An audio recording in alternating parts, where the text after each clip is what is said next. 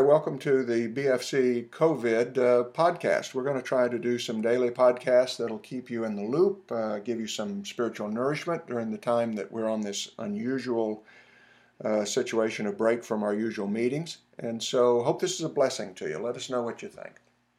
The text we're going to be reading from today is from Psalm 62, verses 1 through 7.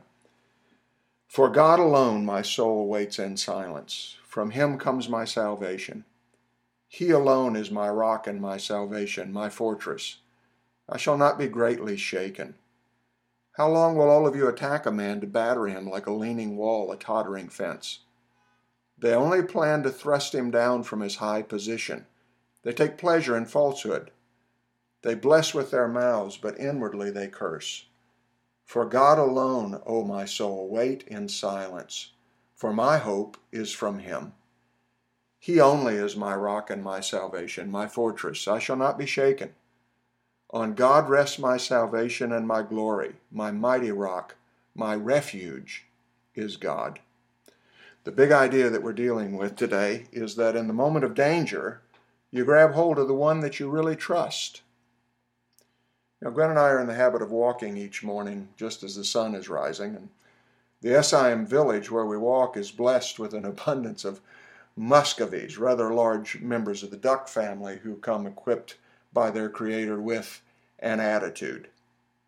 As we walked this morning, there was a large male muscovy sitting right in the middle of the road. I nudged Gwen to one side, knowing that the muscovy wasn't going to move, and I remembered previous close encounters with other members of his family. I told her that I could tell what the muscovy was thinking. He was sitting there thinking, "Well, I think I can take I can't take the fat one, but I think I could get the little one down. A little farther on, we came to a place where there was a good sized tree that our Muscovy friends like to sit in between the two lakes. This morning, as we walked and talked by the tree, I caught a flash of something moving swiftly through the air and coming right for us. Instinctively, I flinched, but Gwen didn't see him come until the very last second. And terrified, she shrieked loudly and jumped to my side clinging to my arm as a muscovy buzzed right by our noses. Fortunately, the duck knew his business better than we did, and there was no collision. Charged with adrenaline, we laughed and continued our walk. But you know, as I thought about it, it occurred to me that we're all living through a moment of unexpected terror, just like Gwen had this morning as we walked past that tree. None of us saw the COVID 19 pandemic coming, and we were caught by surprise. And many of us are reacting with fear, to say the least, and perhaps some even with terror. Reflecting on Gwen's reaction to the Muscovy, isn't it interesting that in the moment when the unexpected flashes before our eyes and terrifies us with its potential pain and suffering, we instinctively grab hold of the one we really trust? Just as she threw herself against my side and grabbed my arm, so those who love and trust God throw themselves into His side and grab hold of His strong right arm when unexpected moments of danger threaten. It's an instinctive reaction, isn't it? We grab the one we trust the most at times like these. You know, the psalmist David knew moments like these. In our reading today, we find him in a moment of trouble, attacked by men determined to thrust him down from his high position. We don't know the exact time in David's life when this was happening, but we do know that these men bless with their mouths, but inwardly curse. And what was David's reaction?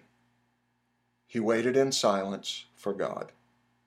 He threw himself into the everlasting arms of God, his Creator, because he knew God to be the one who he could trust the most. From him comes my salvation, he said. He alone is my rock and my salvation, my fortress. I shall not be greatly shaken. Friends, may I ask you, who's your salvation in the midst of this storm? Whose arms are you instinctively throwing yourself into during this time of testing? Are you escaping into mindless vegging via the internet or TV? Are you hoping that our political leadership will somehow come to our rescue? Are you looking for friends or family or even to your pastors to help you make it through? Well, dear one, good as they may be, none of these is an answer. There's only one who's able to meet this challenge, and his name is Jesus. Throw yourself into his arms. Today, let's remember to pray for those who don't know him. Perhaps God will use this crisis as a turning point in their condition. Pray also for our BFC family members who are isolated, sheltering in place. Today and tomorrow, and perhaps weeks into the future, can be lonely and isolated as we seek to flatten the curve through social distancing. Remember, God does nothing without purpose. Let's throw ourselves into His arms by prayer. Let's pray together. Almighty God, who made the lion and the lamb, who made the largest galaxy and the smallest microbe, sovereign Lord, who rules over all the affairs of men, hear our prayer for courageous trust in you during this time of trouble. Give us minds and hearts that instinctively throw ourselves on you. For you alone are our rock and our fortress, our strong refuge in time of trouble. Hear our prayer for Jesus' sake. Amen.